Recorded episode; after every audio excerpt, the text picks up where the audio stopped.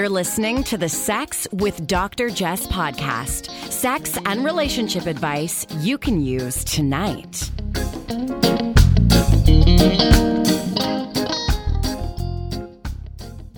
Hey, hey, happy new year. It is 2019. I'm going to have to get used to writing that one down. This is Jess O'Reilly. I'm here with my partner, Brandon Ware. I'm excited for 2019. It's going to be a good year. i am feeling good about it too. We just wrapped up our New Year's celebrations down in Jamaica with my family, uh, danced to some reggae music, swam in the lagoon. If you follow me on Instagram, you know mostly I was doing acro yoga on the boards on the stand up paddleboard. So people see my Instagram photos and they are like, oh, you're so in shape. You do all that acro yoga. And I have to explain to them, no, I literally just do it for the gram. Yeah, you should have seen some of the acro yoga poses that she wanted me to be the base for, contorting my body and like using my forehead to prop up your entire body. If you don't know acro yoga, well, I guess I'm probably not qualified to describe what it is, but here's my my understanding of it. It's basically partnered yoga or more than one partner. And you're, it's not really yoga. You're just doing these different acrobatic poses, but we like to take it up a notch and do it on the paddleboard. So you can check that out on Instagram if you're interested. And today I want to do some catching up because I have so many questions from listeners and they're piling up. So we want to power through some of these. Before we get started, a big thank you to Desire Resorts for your support of this podcast. Desire Resorts, they have two locations down on the Mayan Riviera, couples only, clothing optional. And if you are not in a couple, you can check out their sister resort, Temptation, up in Cancun. All right, so I have a question here from a gentleman who says, I find it quite difficult to bring it up to my girlfriend that I'd like her to clean up down there properly. I usually would enjoy giving oral pleasure, but I avoid it now because I feel that she would be quite offended. How can I request that she washes in a nice, acceptable way? Now, I've, I've been in this situation before, and uh, I found that asking them to join me in the shower often works. I also remember one relationship where I was just totally straightforward about it, and I would tell him, "Hey, go wash, go wash first. And and I find that if you also make a point of washing up before sex play, you might find that your partner follows suit. Have you been in this situation, babe? I haven't. I thought of some funny sayings. You know, don't beat around the bush just get right to it.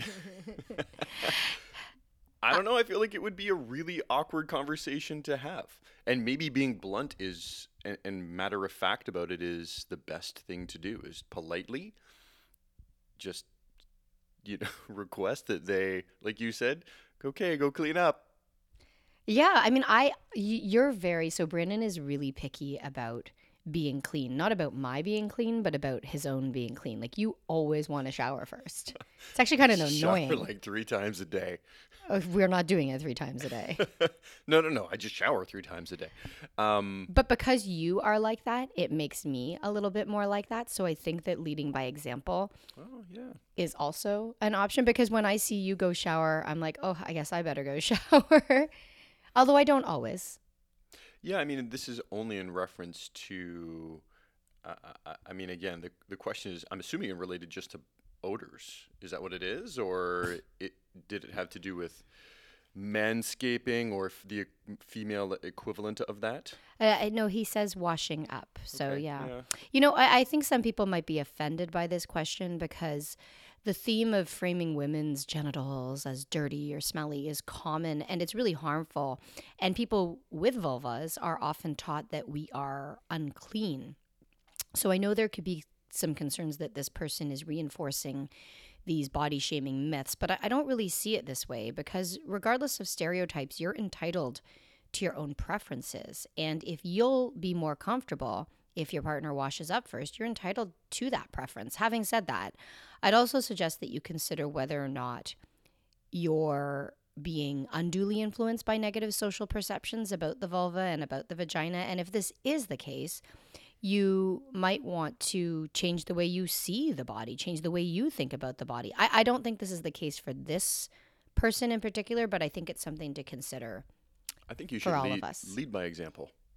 Yeah. I think he. I think, assuming it's a person with a penis, I think that this person should lead by example. Go wash your dick. Go, go, wash your junk with some pineapple smelling soap. Okay. Yeah. We don't really need the fragrance soap, Okay. but just clean it up. All right. Uh, this person's, oh, okay. This is interesting. So this person says, I'm 24 years old. I'm a woman and I've always had male partners, but I really enjoy watching girl on girl porn. My boyfriend and I have been together for a year, and we have a really open and honest relationship and an awesome sex life. I've been thinking more about being with a woman, and I brought this to my boyfriend's attention. I am really just curious if it's something I would like, and he said he would be open to it if he was able to watch. So at first I thought, yeah, sure, that's only fair and harmless.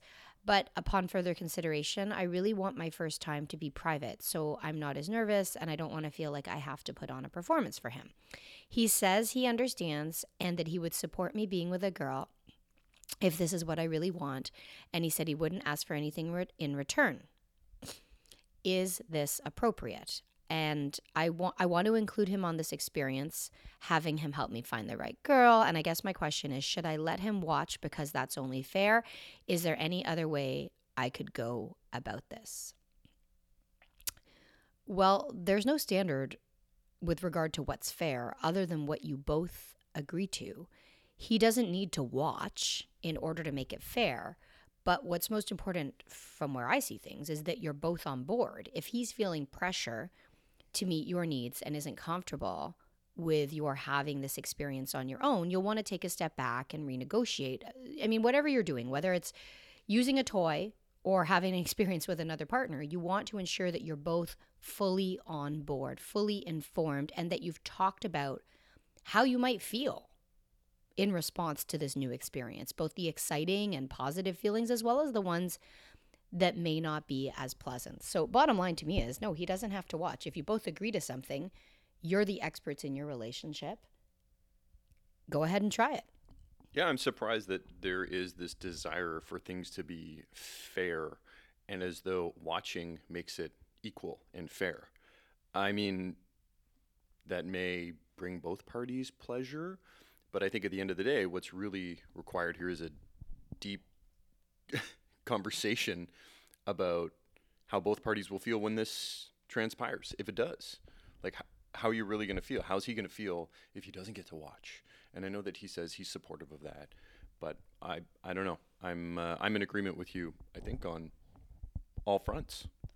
Yeah, it's interesting this notion of equality in relationships. And I think it's important to note that it doesn't need to be tit for tat, right? If I have three orgasms, you don't have to have three orgasms. If I give two blowjobs, you don't have to go down on me two times. You have to go down on me four times. No, just kidding. Uh, I, I think it's important to just acknowledge that that what works for one of you may not work for the other. And it doesn't have to be an exchange of well you had sex with another woman so now i'm going to have sex with another woman or another man. It sounds like you guys are on the right track. And uh, yeah as long as neither of you is feeling pressure and you're feeling like this is something you both want to try i do not see it as something that will inevitably lead to strife in the relationship. I know pe- some people really believe that bringing in a third or fourth or fifth person is going to make things more complicated, but for many people, it actually strengthens the relationship because you're talking about something that is culturally subversive. You're working on it together and you're getting through it together and hopefully deriving pleasure from it as well. I, I would just also encourage you to examine your own expectations of this experience because oftentimes with fantasies like this, they may not be as hot in reality, which actually brings us to our next question. Uh, this one is also a bit of a long one. So, this one says this lady says, I recently found out that my husband's ex partner was willing to have a threesome with him. They broke up before it could happen, but they were in the planning stages. This is my husband's biggest fantasy, and I know it would make him so happy if I could give it to him as well. While I like the fantasy of a threesome, I can't get over my own insecurities and feelings of jealousy when picturing him with another woman. However, I feel my own pressure, none from him, my own pressure to try to talk myself into being okay with a threesome so I can be just as good or even better than his last serious relationship. I know that sounds silly, but I can't seem to get past wanting to be the best partner and feel bad about not yet being able to give him something another woman was going to give him.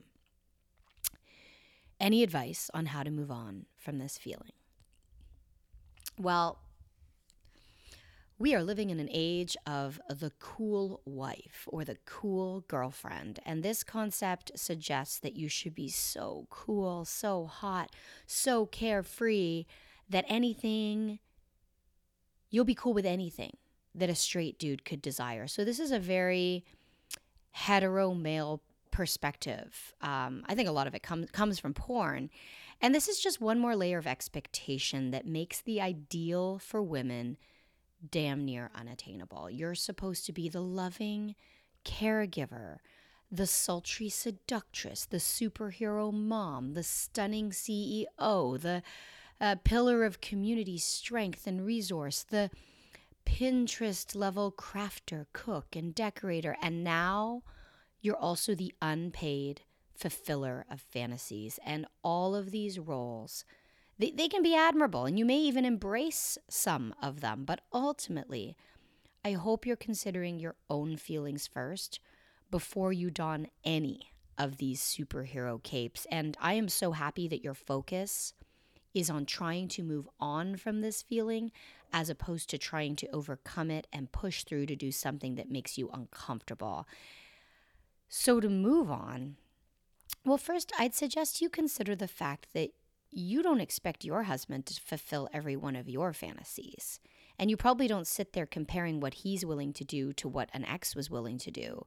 And you still consider him a great lover, probably better than any ex who might have been willing to do more in some areas. I, I remember actually when we first met, um, I had never had anal sex. And I don't think that I, I really wanted to have anal sex, but you had told me you'd had it with an ex and that she kind of just slid it in there.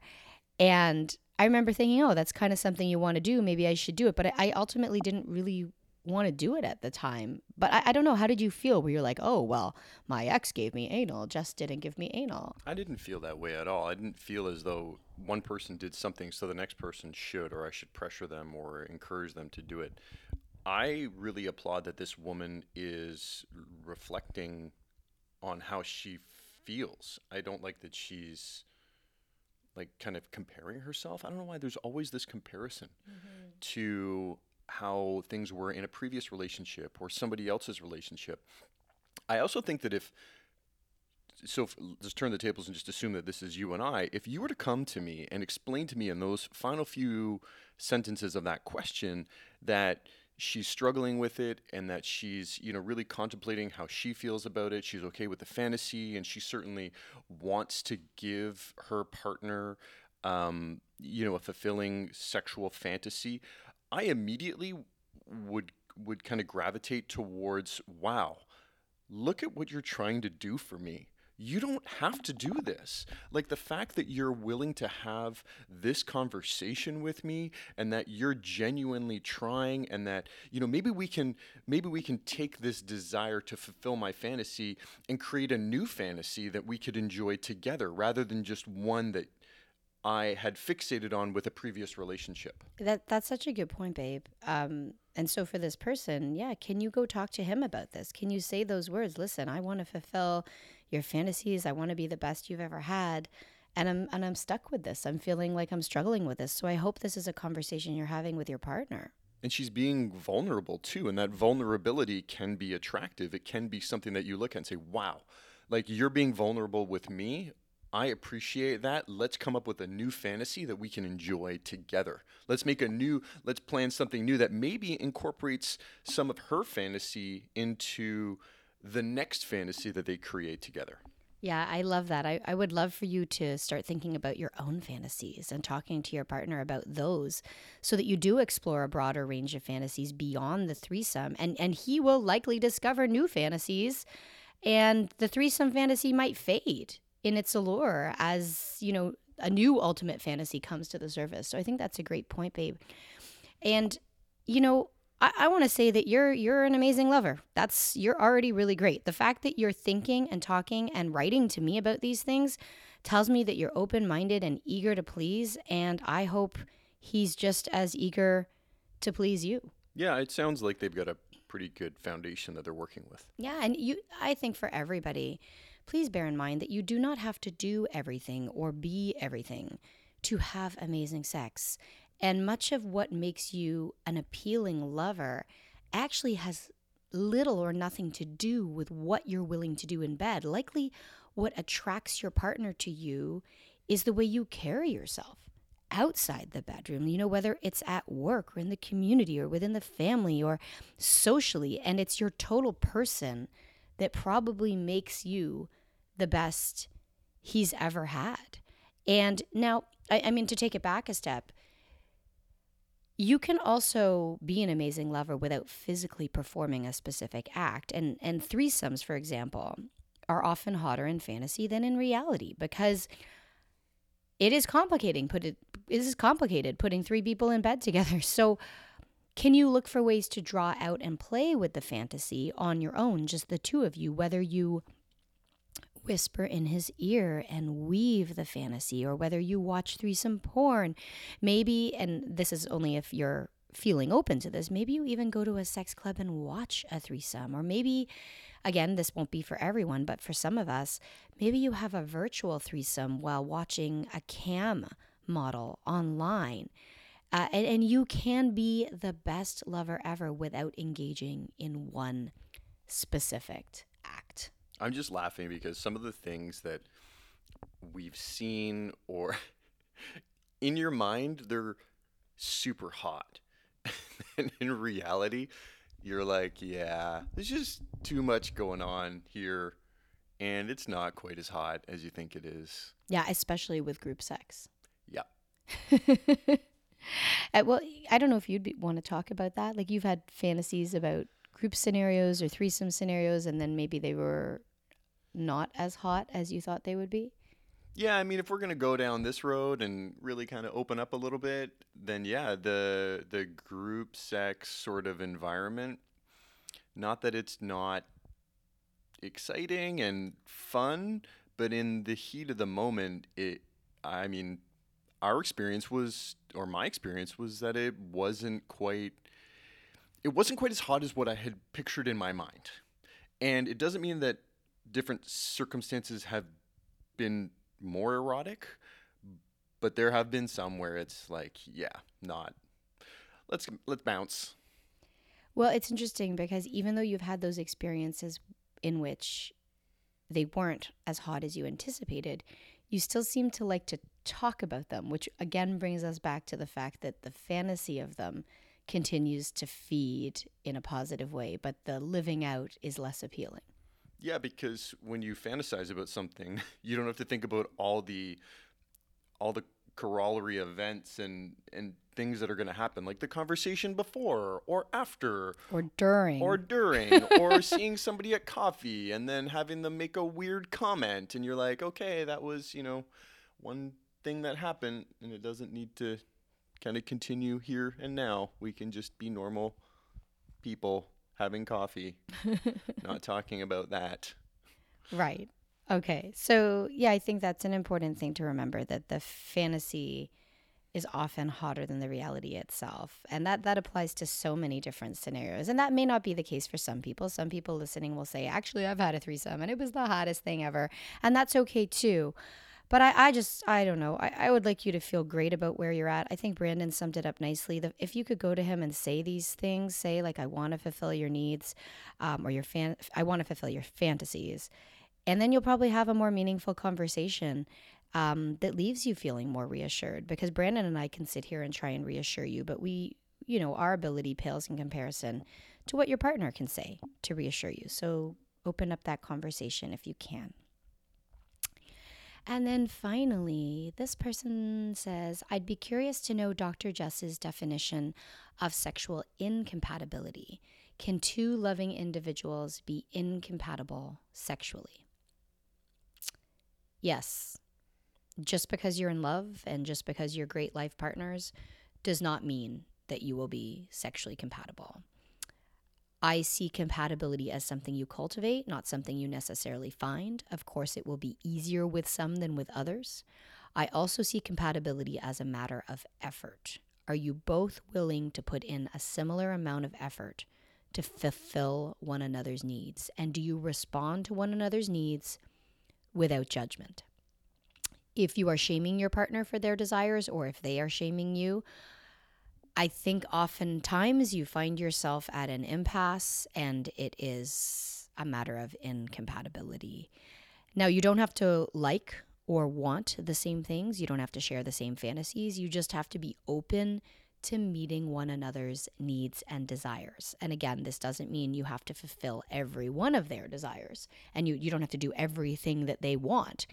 But are you open to taking a desire? So, for example, like that threesome fantasy, are you at least open to talking about it? You absolutely don't need to live it out, but are there pieces of that fantasy, of that desire, that you can draw out? For instance, if it's the underlying theme of being overwhelmingly desired, can you talk about that instead? So, to me, compatibility is cultivated when you're willing to put in a similar amount of effort to meet one another's needs. So, if one person's willing to compromise, or I, compromise isn't the word, if one person is willing to shift and evolve and try new things more than the other, then I think you can struggle with incompatibility. You both have to be willing to find some common ground. I'm sure that there's a baseline to compatibility within a relationship that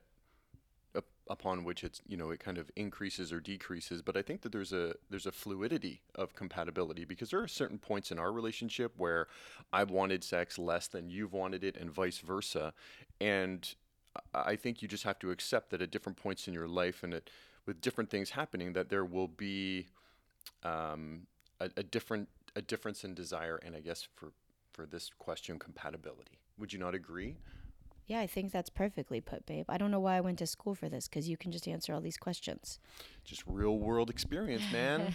but no, that's the truth. Is there really have been times in our relationship, months, weeks, months, days, where I've wanted it more or less, and we've been on different levels. Mm-hmm. And one of us puts in the effort, as you've said. We have a conversation, we think about what the other person needs, and we try to meet them at their level. And I think that because both partners are open and willing to doing that, that there is um, that that compatibility component increases as a result. No, I think that's an important point. point, and there are times often where over the course of a relationship, you carry it for your partner. Would you agree with that? Yeah, definitely. I think it's being in tune and, and paying attention to your partner and kind of understanding what they're going through and what they're feeling. But again, all of this really boils back to having that those conversations. Sometimes they can be difficult, but there is so much positive that can come from those difficult conversations. Yeah, and at the end, it all comes back to effort right? Are you willing to put in effort even perhaps when your partner isn't? Are they going through a period where their effort is lower and you're willing to pick up the slack, so to speak? And and that's that brings us back to Brandon's point of fluidity because compatibility isn't something you achieve and keep forever. It is something that you are cultivating on an ongoing basis. But there's also, I think, the expectation that the person who, let's just say in this particular instance, the incompatibility is one person's desire is less than the others. Mm-hmm. It doesn't always, in my opinion, mean that the person whose desire is less is going to be. Uh, they're going to step up and have it more. It could be for that day, week, month that the other person's um, shift is actually in having sex less. Yeah, go masturbate. Yeah, you got a hand. Yeah, go wank it in the shower, rub it in the shower. Absolutely. Yeah, yeah. So you're talking specifically about frequency. And uh, we do have a podcast you can go back to and listen to on frequency. But that's a very important point, Brandon, that if I want it once a month and you want it three times a week, oftentimes the focus becomes on me and on my need to get my desire up. But it isn't just about my getting my desire up, it's not on one person, on one partner to create that middle ground it really is on both of you to look for to look for alternatives now i don't know if this question is specific to frequency, it could be to desire. So, for example, if you have a partner who's really, really kinky and you're really, really vanilla, can you make it work or are you sexually incompatible? I think if neither is judging the other, you can absolutely become compatible because elements of kink and elements of vanilla sex they really fit together well and you can always pull out the thematic elements and play with it in a different way. If you are hard lined though and say, no, my, this is my ultimate fantasy, this is the way we've got to do it, we're going to go into a forest, I'm going to be tied up by five people, another guy's going to come by in a van and kidnap me, and that is the only way you can fulfill me sexually, well, then it doesn't sound like you're being very flexible. And I hear a lot of judgment from people who might have more fringe fantasies, um, saying things like, oh, well, they're too vanilla or they're just not as open minded. And that's not necessarily the case. Just because you're vanilla doesn't mean you're not open minded. It may be that you're just simply not into something. And so if I want that whole forest nymph fantasy kidnapping in the van and Brandon wants rose petals on the bed, we can find a way to make it work. But if I sit here and judge, his rose petals on the bed, if I sit here and say, oh, well, he's too square, that's when you arrive at that sexual incompatibility impasse. So it's about not judging your partner. It's about being willing to put in the effort to meet one another's needs and being open to finding common ground. Because if you've got this hard line where there's only one way to have hot sex, you're probably not going to be compatible with anybody. I do want to comment on how quickly you came up with the forest themed fantasy. Oh yeah, that's something my, something that's you've been thinking about for a while. Something you and I should talk about, babe. All right, folks. Well, thank you so much for tuning in and thank you for sending your questions. I have a whole slew more that we'll try and answer next week as well. Uh, some of them I need to bring in some additional experts because we are certainly not experts on everything and we're just here sharing our insights and our perspectives. And the fact that you're here tells me that you've got really valuable insights and perspectives. So keep sending in those questions and uh, please subscribe to the podcast. You can even write a rating, write a review online if you'd like. Share with your friends. Thank you again to Desire Resorts for their support of this podcast. And thanks to you, babe, for being here. Awesome. Had a great time, as always. All right. Have a great week, folks.